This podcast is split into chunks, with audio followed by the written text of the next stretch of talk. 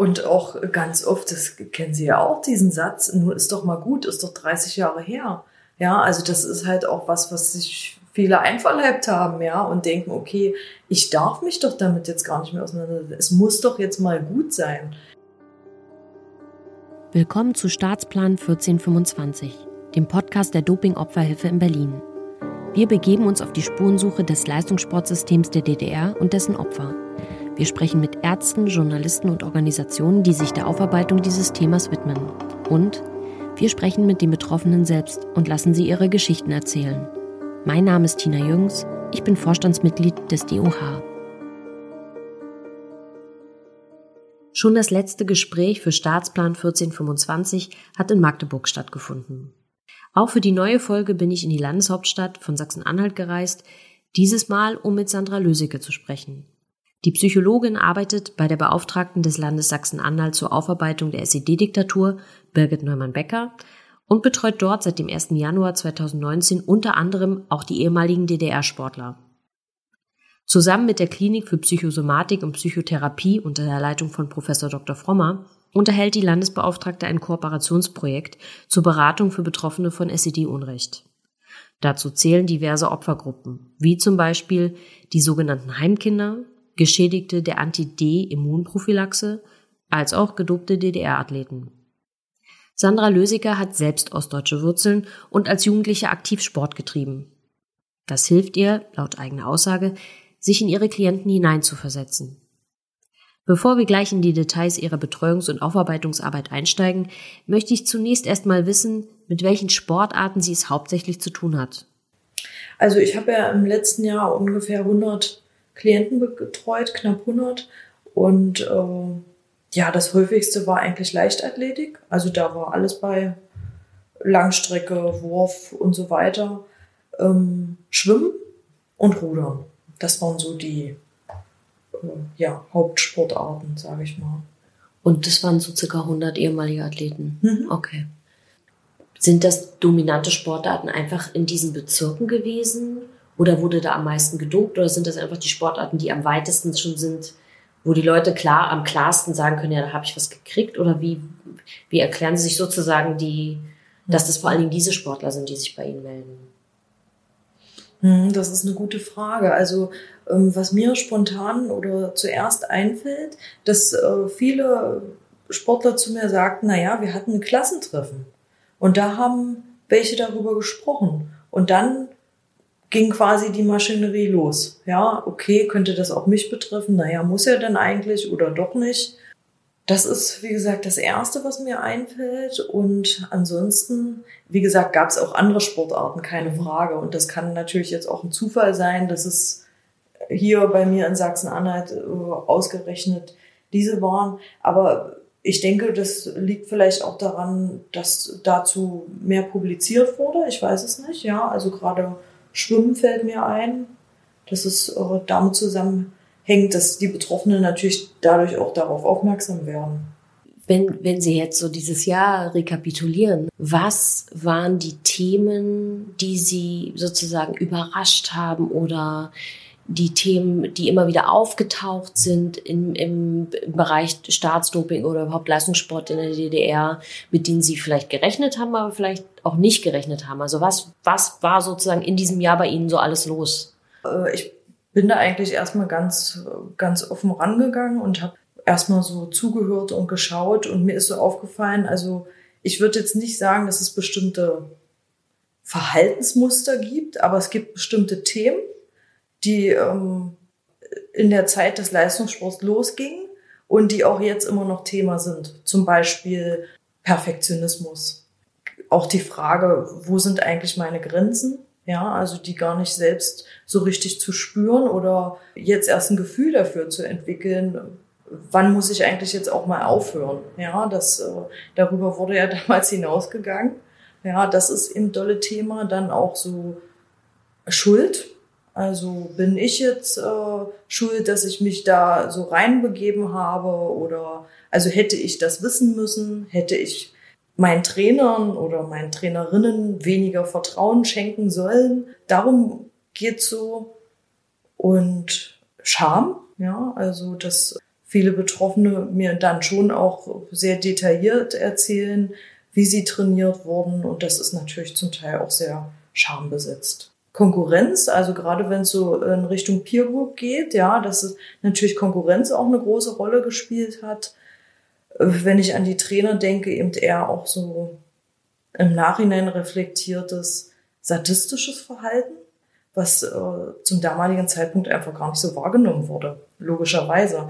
Ja, die äh, Betroffenen dachten, okay, das muss so sein, auch ja immer in diesem Konflikt zu sein, naja, es ist ja auch irgendwie schön, Erfolg zu haben. Ja, und äh, ich werde besser und ich kriege Anerkennung, Bewunderung. Ja, also diese Spaltung erlebe ich ganz häufig.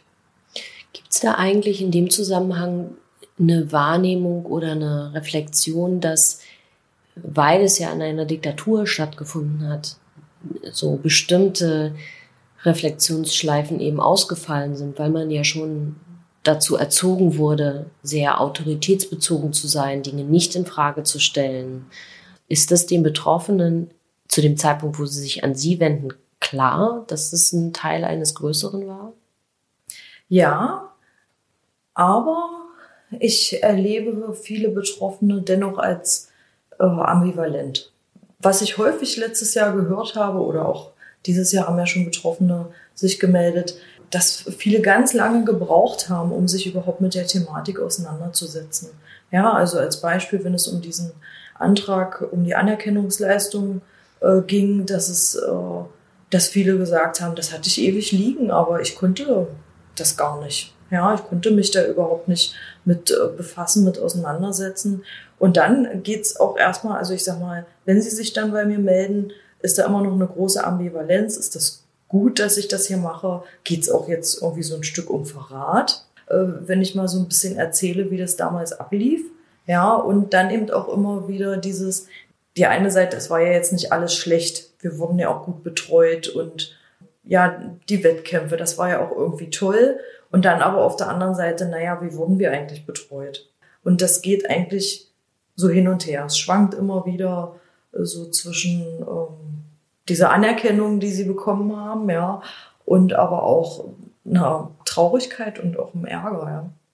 Was, was, was uns auch begegnet, und das würde mich interessieren, ob Sie das auch so empfinden, ist, dass es lange braucht und viele Gespräche braucht, bis man zu so einem Punkt kommt, dass die Beziehung zwischen Trainer und Sportler näher angeguckt wird. Also es gibt diese erste Ebene, wo gesagt wird, nee, und der war zwar hart, aber wir haben auch was erreicht, bis hin zu, ja, waren das, so wie Sie eben gerade gesagt haben, was waren denn das eigentlich für Trainingsmethoden? Wie wurden wir denn betreut? Ja, und das legt sich ja vielleicht, so ist unsere Wahrnehmung, immer so ein bisschen auf die eigentliche Empfindung des mir geht's nicht gut oder ich habe Angst oder ich habe Schmerzen. Dieser Mantel des, wir sind aber stolz und wir machen das für unser Vaterland und mhm.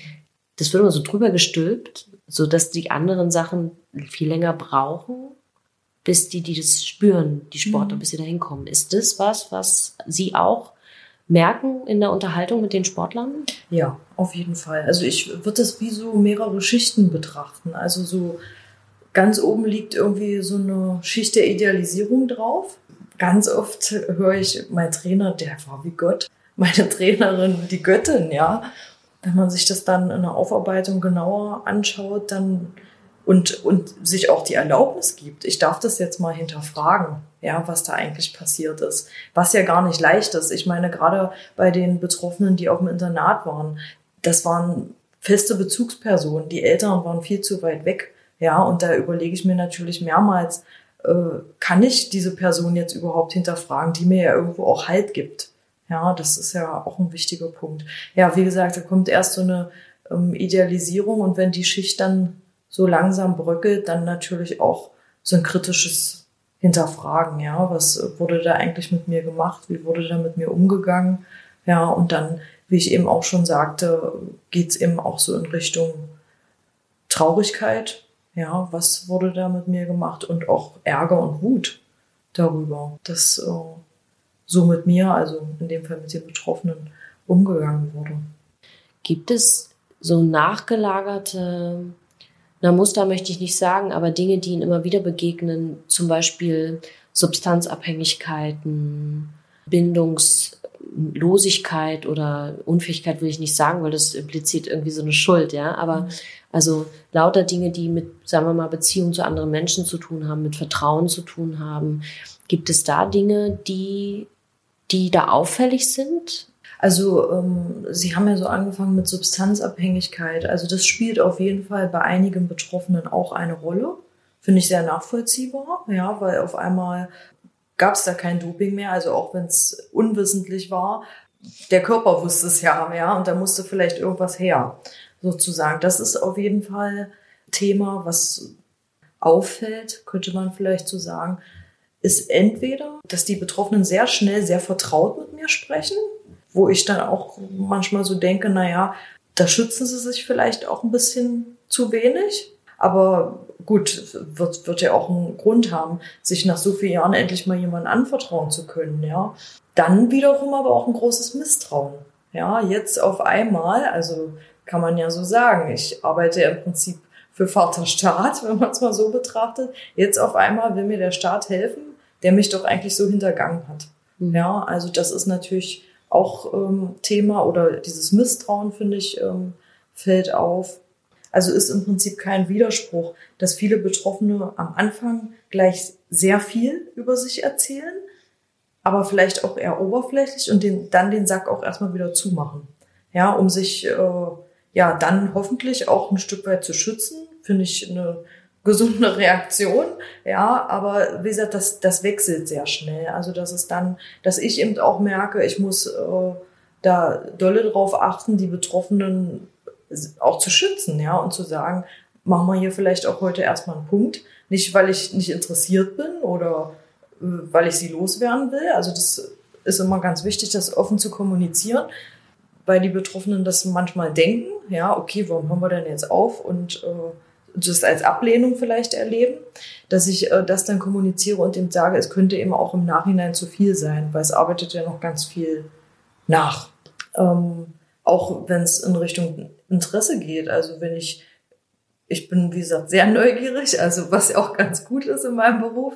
Aber ich glaube, auch das kann falsch verstanden werden. Ja, also zu viel Interesse, vielleicht auch dann zu viel Nähe, ja, die ja vielleicht auch äh, so nicht gekannt also oder nicht äh, keiner kennenlernen konnte. Ja, also nicht keiner, sondern bestimmte Betroffene nicht nicht hatten, sondern eher so eine Härte immer erlebt haben.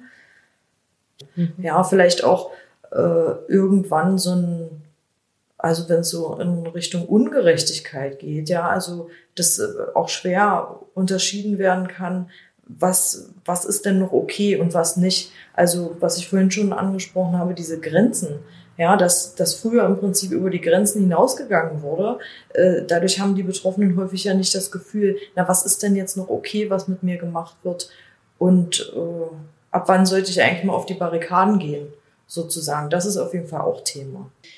Ist das Thema Beziehung zu Eltern, wird das bei Ihnen thematisiert ähm, in den Gesprächen oder wie kommen da die Eltern vor? Und wenn ja, wie? Thema Eltern, das äh, ist auch sehr unterschiedlich. Also es gibt äh, welche, die ganz klar sagen, also meine Eltern, ja, was waren meine Eltern eigentlich für mich, kann ich gar nicht sagen. Die waren irgendwie da, aber die haben die Erziehung schon irgendwie in die Hände meiner Trainer gegeben, ja, so nach dem Motto, dass, dass auch der Bezug einfach fehlt. Ja, wenn sie das jetzt so im Nachhinein reflektieren, aber man muss eben auch sagen, nicht alle Eltern waren so. Es gibt auch viele Eltern, die das hinterfragt haben, ihre äh, Kinder von der KJS wieder zurückgeholt haben, ja, weil sie gemerkt haben, irgendwas stimmt doch hier nicht. Ja, also das ist sehr, da sind die Betroffenen dann natürlich auch im Nachhinein sehr dankbar drüber, aber auch erst im Nachhinein. Also ich hatte viele Betroffene, die gesagt haben, also ich habe meine Eltern dafür gehasst, dass sie das gemacht haben. Ja, das war doch alles so toll und ich hatte meinen Sport und das war ganz wichtig für mich und dann sollte ich da auf einmal weg. Die das einfach zu dem Zeitpunkt nachvollziehbar nicht verstanden haben ich finde, was dieses ganze Spektrum zeigt von, ne, von totaler Traurigkeit darüber, was dem eigenen Kind passiert ist und, und Hilflosigkeit und einem Wegschieben und Bagatellisieren dessen, was das Kind erlitten hat, eigentlich sehr gut zeigt, dass Diktaturen das schaffen, jede Form von Beziehung zu pervertieren und zu manipulieren. Weil der Staat so viele Aufgaben übernimmt, geradezu übergriffig äh, übernimmt und sich in Erziehung sozusagen einmischt und auch sagt, so, das ist die richtige Erziehung und so, ne? Also in ganz vielen Schichten ja präsent ist, dass auch, glaube ganz vielen Eltern vielleicht gar nicht klar war, klar sein konnte, was sie, was sie da tun, beziehungsweise ihr Reflexionsraum gar nicht gegeben war. Ich will mich da jetzt, will das auch nicht bewerten, ja, ähm, weil ich finde, das ist ein ganz schwieriges mhm. Thema. Ähm, ich denke, was ja tatsächlich so war, ähm, ich ja, ich vergleiche das immer mit so einem Bild, mit einem Gemälde. Also wenn ich wirklich so nah dran stehe, dann kann ich nicht viel sehen. Ja, ich brauche erst einen gewissen Abstand. Ja, und ich glaube, das war eben einfach, oder das wurde ja extra so gemacht, ja, dass die Leute diesen Abstand nicht bekommen haben und äh, oder die Menschen, die in der DDR gelebt haben, diesen Abstand nicht bekommen haben und ähm, ja, dadurch eben zum Teil das auch nicht reflektieren konnten. Also ohne das jetzt äh, irgendwie in Schutz zu nehmen oder so. Aber ich, also mir geht's einfach darum, das besser zu verstehen. Wie konnte das dann so, wie konnte das so passieren? Und äh, das, das ist ja auch jetzt immer noch so nah dran. Also ich glaube, deshalb sind Berater, Psychologen, wie auch immer, auch so wichtig, also um einfach mit einem Außenstehenden darüber zu sprechen, weil es im Rahmen der Familie häufig gar nicht so leicht ist, ja, äh, da mal drüber zu reden. Und was mir eben auch gerade noch einfiel, ich finde ein ganz wichtiges Gefühl, was eine Rolle gespielt hat, nämlich Angst. Ja, also die Angst davor, was, was passiert mir denn, wenn ich jetzt wirklich das mal hinterfrage. Also ich glaube, das hat eine große Rolle gespielt. Und wenn ich mich da so reinversetze, ich meine, das kennt ja jeder, jeder hatte schon mal Angst. Was passiert, wenn ich Angst habe? Ich kann mich nicht gut konzentrieren zum Beispiel. Ich kann bestimmte Dinge einfach gar nicht mehr sehen weil ich mein Körper so unter Anspannung ist und ich denke, das hat eine große Rolle gespielt, dieses Gefühl. Mhm, ja, das was vieles, denke ich, einfach auch dann nicht ermöglicht hat. Also ich finde, das könnte auch noch eine Erklärung sein, ja, warum manche bestimmte Prozesse, bestimmte Manipulationen nicht reflektiert hatten oder haben, ja. Ich denke schon, dass sie das bemerkt haben, keine Frage, ja, aber vielleicht haben sie es sich selbst zum Teil auch verboten aufgrund dieser Angst. Ja. Also das ist was, was uns auch immer wieder begegnet. Und klar, wenn ein Gefühl sich so über was legt, dann wird alles, was da drunter liegt, kann gar nicht mehr empfunden werden. Mhm. Ne? Weil das so ein dominantes Gefühl kriegt und das ja auch total ins Körperliche geht. Ne? Ja, und auch, auch die Frage, aus welchem, wir haben ja so überlegt, Eltern, also aus welchem Elternhaus komme ich auch? Also ich mhm. hatte auch einige Betroffene, äh, die waren froh, dass sie dort weg konnten ja, weil sie dort so viel Gewalt erlebt haben, dass ich sag mal, äh, der Leistungssport dann eher wie so ein Paradies wahrgenommen wurde. Ja, also das, das, der, es kommt ja auch immer darauf an, was habe ich für einen Vergleich. Ja, und wenn das zu Hause eigentlich noch schlimmer ist, erlebe ich das natürlich viel positiver. Die Betroffenen kommen nicht nur mit Anfragen zu möglichen Entschädigungsanträgen auf die Landesbeauftragte und Sandra Lösige zu, oft geht es auch ganz grundsätzlich um eine psychosoziale Betreuung der Klienten. Zum Beispiel durch Einzel- oder Gruppengespräche. Und immer wieder taucht bei dem Thema Staatsdoping und DDR-Sport die Frage auf, was bedeutet Aufarbeitung eigentlich? Und wie lang dauert es? Ich, ja, ich weiß gar nicht, also ob man da jetzt sagen kann, das dauert so und so lange. Also ich hatte häufig das Gefühl, es fing einfach so mit dieser Eintrittskarte an, äh, ich rufe bei Frau Lösiger an, weil ich brauche ja irgendwie jemanden, der mich fachärztlich begutachtet für diesen Antrag. Ja, also erstmal sehr pragmatisch, ja. Ähm, aber es hat sich eigentlich in den Gesprächen ziemlich schnell herausgestellt, dass es darum überhaupt nicht ging. Also viele Betroffene haben auch gleich gesagt, na ja, das ist ja ganz schön, dass es da irgendwie so eine Anerkennungsleistung gibt. Äh, ich vermeide ein bisschen dieses Wort Entschädigung, ja, weil es entschädigt natürlich nicht. Aber das bringt mir ja jetzt irgendwie auch nicht so viel. Ja, und dann ging es eigentlich erst los, dass, dass über das Eigentliche gesprochen wird. Wie geht's Ihnen jetzt im Nachhinein eigentlich damit, wenn Sie da mal drauf gucken? Und dann ist eigentlich von Gespräch zu Gespräch auch immer so was Neues aufgeploppt, sage ich mal, neue Themen.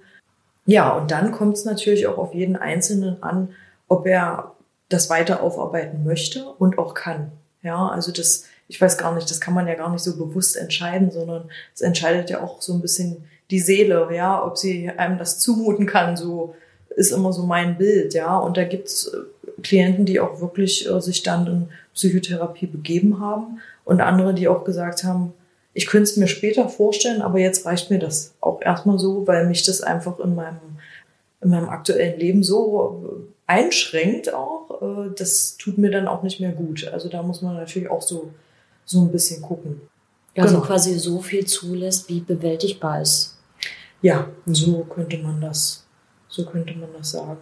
Ich habe viel auch darüber mit anderen geredet, warum es gibt's dieses Zeitfenster, ja? Warum brauchen die Leute so lange? Und da gibt's, glaube ich, ganz viele Faktoren. Da würde mich interessieren, wie Sie das sehen. Das eine ist, was wir auch schon besprochen haben, dieses, man braucht Abstand. Mhm. Viele Sachen sind vielleicht durch, dadurch, dass sie vielleicht sehr traumatisch waren, dissoziiert wurden. Das heißt, man hat da sozusagen gar keine aktive Erinnerung dran. Mhm. Und dann kompensiert ab einem bestimmten Alter der Körper nicht mehr so gut. Naja, ich denke, also das fällt mir auch noch dazu ein, was mich auch immer besonders erschüttert, wie viele Erkrankungen die Betroffenen haben. Ja, also das ist ja zum Teil, das sagen die ja auch, haben die ein Skelett von einem 70-Jährigen, obwohl sie erst 50 sind zum Beispiel, ja. Und ähm, ich glaube, das passt auch zu Ihrer Frage, also dass das auch ein Grund ist, wenn ich mich körperlich schon so schlecht fühle, ja, mich dann auch noch psychisch damit auseinanderzusetzen. Also die Psyche ist ja nicht von unserem Körper getrennt. Also das wirkt sich natürlich auch wieder aus. Das ist ja ein Wechselspiel, ja. Das überlege ich mir, glaube ich, auch dreimal, wenn ich das überhaupt überlegen kann, ja, wenn es nicht sowieso äh, von ganz alleine kommt. Oder es ist eben total abgespalten, also dass viele da noch gar nicht, äh, noch gar keinen Zugang zu haben, weil es vielleicht auch einfach zu traumatisch ist. Ja, das kann ja auch sein. Also ähm, ich, ich finde im Prinzip, äh, das stelle ich ja immer wieder fest, wie traumatisiert die Betroffenen sind. Das finde ich ist eine total gesunde Reaktion auf diese pathologischen Verhältnisse, die da geherrscht haben. Trauma verjährt ja nicht. Mhm. Und deswegen setzen wir uns als Verein natürlich auch für die Entfristung ein, weil ganz viele Leute jetzt erst in der Lage sind, sich dem zu stellen. Und warum ist denn das so? Mhm. Und ich glaube, das hat eben mit dieser Gesamtlage von erlebten Traumata zu tun, äh, körperlichen Gebrechen, die dann erst wirklich losgehen. Ähm, dieses ganze Schambesetzte, dass man ja eigentlich gar nicht drüber reden möchte, dass man vielleicht auch denkt, das ist normal, das geht allen so. Mhm. Vielleicht nicht versteht, dass es systemisch war und das immer noch denkt, das ist ein individuelles Ding und den anderen geht's ja super. Ja. Ne? Ja, und auch ganz oft, das kennen Sie ja auch, diesen Satz, nur ist doch mal gut, ist doch 30 Jahre her. Ja, also das ist halt auch was, was sich viele einverleibt haben, ja, und denken, okay, ich darf mich doch damit jetzt gar nicht mehr auseinandersetzen. Es muss doch jetzt mal gut sein.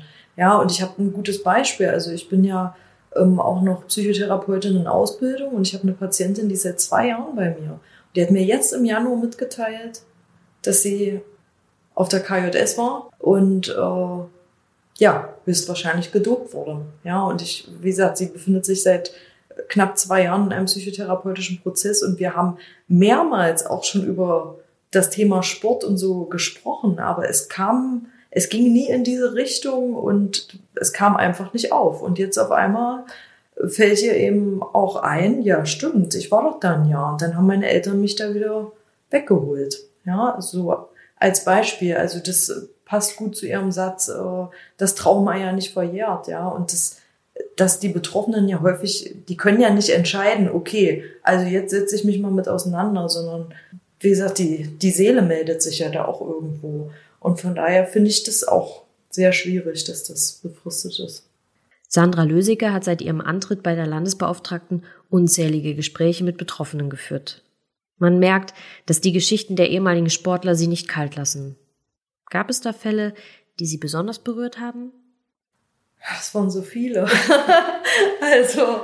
Können auch mehr sein. Ja, also ich würde, ich weiß nicht, ob es eine Geschichte ist oder ob es einfach so bestimmte ähm, Kurzgeschichten von Betroffenen sind. Ja, also wenn es dann zum Beispiel darum ging, äh, wenn sie beschrieben haben, wie wenig sie, also die rhythmischen Sportgymnastinnen zum Beispiel, wie wenig sie zu essen bekommen haben, ja, dass äh, zum Teil dann nicht mal mehr getrunken wurde, damit die Waage äh, eben ein äh, anderes Gewicht anzeigt. Ja, also das, das waren zum Beispiel Momente, die mich sehr erschüttert haben. Oder auch ähm, nackt vor Trainern, ja, solche Sachen. Also da gab es ja äh, diese Bestrahlungsräume zum Beispiel, ja, oder auch, äh, weiß ich nicht, zu fünft nebeneinander beim äh, Gynäkologen. Also das, das alles sehr, also ich sag mal so vor allem das Schambesetzte, glaube ich, ja. Also liegt wahrscheinlich auch daran, dass ich auch eine Frau bin und mich dann da einfach mal reinversetzt habe, ja. Auch das Körperliche hat mich sehr erschrocken, also wie viele sich körperlich eben sehr verändert haben und wie schlimm das für sie gewesen sein muss. Einfach das Gefühl gehabt haben, ich bin irgendwie nicht mehr in meinem Körper, das gehört irgendwie gar nicht mehr zu mir. Also quasi, es gab ja die, die ähm, so gedopt wurden, dass sie klein und grazil geblieben sind und dann aber auch die, die so richtig kräftig wurden, ja, und äh, sich eben gefragt haben, okay, das soll jetzt noch zu mir gehören. Ja, also das hat äh, ja mich auch sehr ähm, bewegt, erschüttert. Ja, und dann, wie gesagt, eben immer auch so, so vereinzelt, wie mit den, ja, das muss man ja so sagen, mit den Minderjährigen umgegangen wurde. Auch ähm, dieser Tagesablauf, also im Prinzip, das ja, das ist auch interessant. Es gab ja auch gar keine Zeit, um irgendwas zu reflektieren, weil der Tag war ja so vollgepackt. Ja, also dass die äh, Kinder eigentlich nur noch tot ins Bett fallen konnten, sozusagen. Ja, und dann nebenbei noch Schule. Ja, also immer auch ganz viel Disziplin. Wenig Kind sein? Wenig, ja, eigentlich doch gar nicht, wenn man es mal so betrachtet. Ja, also ich weiß nicht, was das noch mit Kindsein zu tun hat. Jetzt nach so einem Jahr und mit all diesen Fällen, die Sie auch betreuen, was noch so Themen, wo Sie glauben, ah, da weiß die Öffentlichkeit gar nicht genug darüber oder da wissen wir auch wissenschaftlich, ja, in der mhm. Aufarbeitung vielleicht auch noch zu wenig. Gibt es da was? Na, ich denke schon, dass das äh, Thema sexueller Missbrauch mehr thematisiert werden sollte. Ja, das ist eben ein sehr, sehr schambesetztes Thema und ich habe das Gefühl, da könnte schon noch mehr gemacht werden ich meine, das war in der DDR eh ein großes Thema oder eben Dinge nicht zu thematisieren, ja, alles geheim zu halten. Und, und das ist äh, wie so ein Tabu im Tabu mhm. irgendwie, ja. Also das ist ja eh so ein Thema, was, was so eine Stille hat, ja, und dann irgendwie noch mal mehr. Ja, und ich glaube auch, dass viele Betroffene auch erstmal das Bewusstsein dafür kriegen müssen. Na, ab wann ist es denn ein Missbrauch? Also, weil wenn ich immer wieder suggeriert bekomme, hab dich nicht so, ist schon okay, oder dann brauche ich doch auch eine Weile, um erstmal selbst ein Gefühl dafür zu entwickeln, ja, war das denn überhaupt noch okay, ja, oder war das eigentlich schon grenzüberschreitend, ja, also eine, ja, es gibt ja die Berührung und die Berührung. Und äh, ich denke, was auch wichtig ist, einfach, ähm, was brauchen die Betroffenen eigentlich auch für eine therapeutische psychosoziale Begleitung. Ja, also was braucht es, worauf äh, sollten Berater auch achten? Ich finde, das ist auch wichtig, weil es ist ja schon so ein fortwirkendes Leid. Also bestimmte Themen, wie wir vorhin schon hatten, Perfektionismus und so weiter, äh, Grenzüberschreitung, das spielt ja in dem Leben der Betroffenen immer noch eine große Rolle. Ja, und ich glaube, das ist ganz wichtig, wenn man mit dieser betroffenen Gruppe arbeitet, also psychotherapeutisch arbeitet zum Beispiel, wie gehe ich damit um? Das eine ist natürlich sich, äh, man kann sich ganz viel darüber belesen, aber das ist ja schon so, die, letztlich sind die Betroffenen die Experten, ja, und äh, da lernt man am meisten. Mhm. Ja, so, so verstehe ich das immer. Und deshalb ist es, glaube ich, sehr wichtig auch äh, zu wissen, okay, worauf muss man achten? Ja, also das ist vielleicht auch so ein bisschen das Thema, was ich vorhin angesprochen habe, dass manche ähm, Psychotherapeuten vielleicht auch selbst zu sehr dort drin stecken. Ich meine, kann man ja keinem verübeln, wenn ich hier gelebt habe und das in meiner Selbsterfahrung vielleicht nicht ausreichend reflektiert habe, ist es, äh, glaube ich, wichtig, sich damit nochmal auseinanderzusetzen. Okay, ich habe da jetzt so einen Patient und wie gehe ich eigentlich jetzt mit dem um? Ja, worauf sollte ich achten? Weil ich könnte mir vorstellen, wenn ich in diesem System selbst groß geworden bin, dass ich auch schnell so eine Einstellung habe, nee, also das kann doch nicht so gewesen sein. Oder, oder es war ja nicht so schlimm. Oder es war ja nicht mhm. so schlimm. Also ich will nicht sagen, eine Einstellung habe, sondern vielleicht auch so einen eigenen Schutz, ja, ja äh, den man dann vielleicht auch erstmal aufbauen muss, weil man, weil einem, selbst, weil einem das selbst viel zu nahe geht, kann ja auch sein. Ist es sinnvoll, also da auch eine andere Form von, weiß ich nicht, Fortbildung oder, oder, oder Sachen anzubieten, um damit den Leuten, den Betroffenen besser geholfen werden kann? Da würde ich ganz klar sagen, ja. Also ähm, genau, es gibt ja auch nicht die Betroffenen, ja, die, wie Sie schon sagen, da kommt das Trauma, das Trauma. Das ist ja am Anfang vielleicht auch gar nicht so klar, weil es den Betroffenen auch gar nicht bewusst ist. Also ich denke schon, dass man schnell ein Gefühl, Gefühl dafür bekommt, ob jemand äh, mehrfach traumatisiert ist oder nicht. Ja, aber äh, dennoch ist es sehr wichtig, dann auch vorsichtig zu sein und zu gucken, äh, was ist jetzt auch die richtige Indikation, also welche, welche Therapieform auch, ja. Und ich denke, ähm, das ist schon wichtig, dass es dazu Weiterbildung gibt, Fortbildung, äh, vielleicht auch ähm, Supervision. Also wir haben ja in unserer Klinik und auch hier viele Fallsupervisionen, ja, daran lernt man das ja eigentlich am besten. Gibt es was, was Sie sich sozusagen für, für die Stelle hier und für die Arbeit, die Sie hier machen, wünschen, aber auch für die Betroffenen, mit denen Sie zu tun haben? Ja, was wünsche ich mir für die Betroffenen? Das ist vielleicht ein guter Zeitpunkt dafür auch. Also wir hatten ja eine Gruppe bis 31.12.2019 und ich denke, es gibt auch ganz viele Betroffene, die diese Gruppe gerne in Anspruch genommen hätten. Ähm, aber aus irgendwelchen Gründen hat es eben auch einfach nicht gepasst. Ja, ob es jetzt der Ort war, also es fand in Halle statt, ähm, oder die Uhrzeit, wie auch immer. Und da würde ich mir irgendwie schon sowas wünschen, dass äh, Betroffene von DDR-Staatsdoping die Möglichkeit haben, sich mehr auszutauschen, mehr äh, ihre Erfahrungen, ich sag mal, abzugleichen auch. Das ist ja auch sowas, ja, dass viele das dann so ein bisschen abgleichen, vielleicht auch Kontakte knüpfen, Leute von früher wieder treffen und äh, einfach sich unter Gleichgesinnten austauschen können. Ja, das ist äh, ja so was Wichtiges.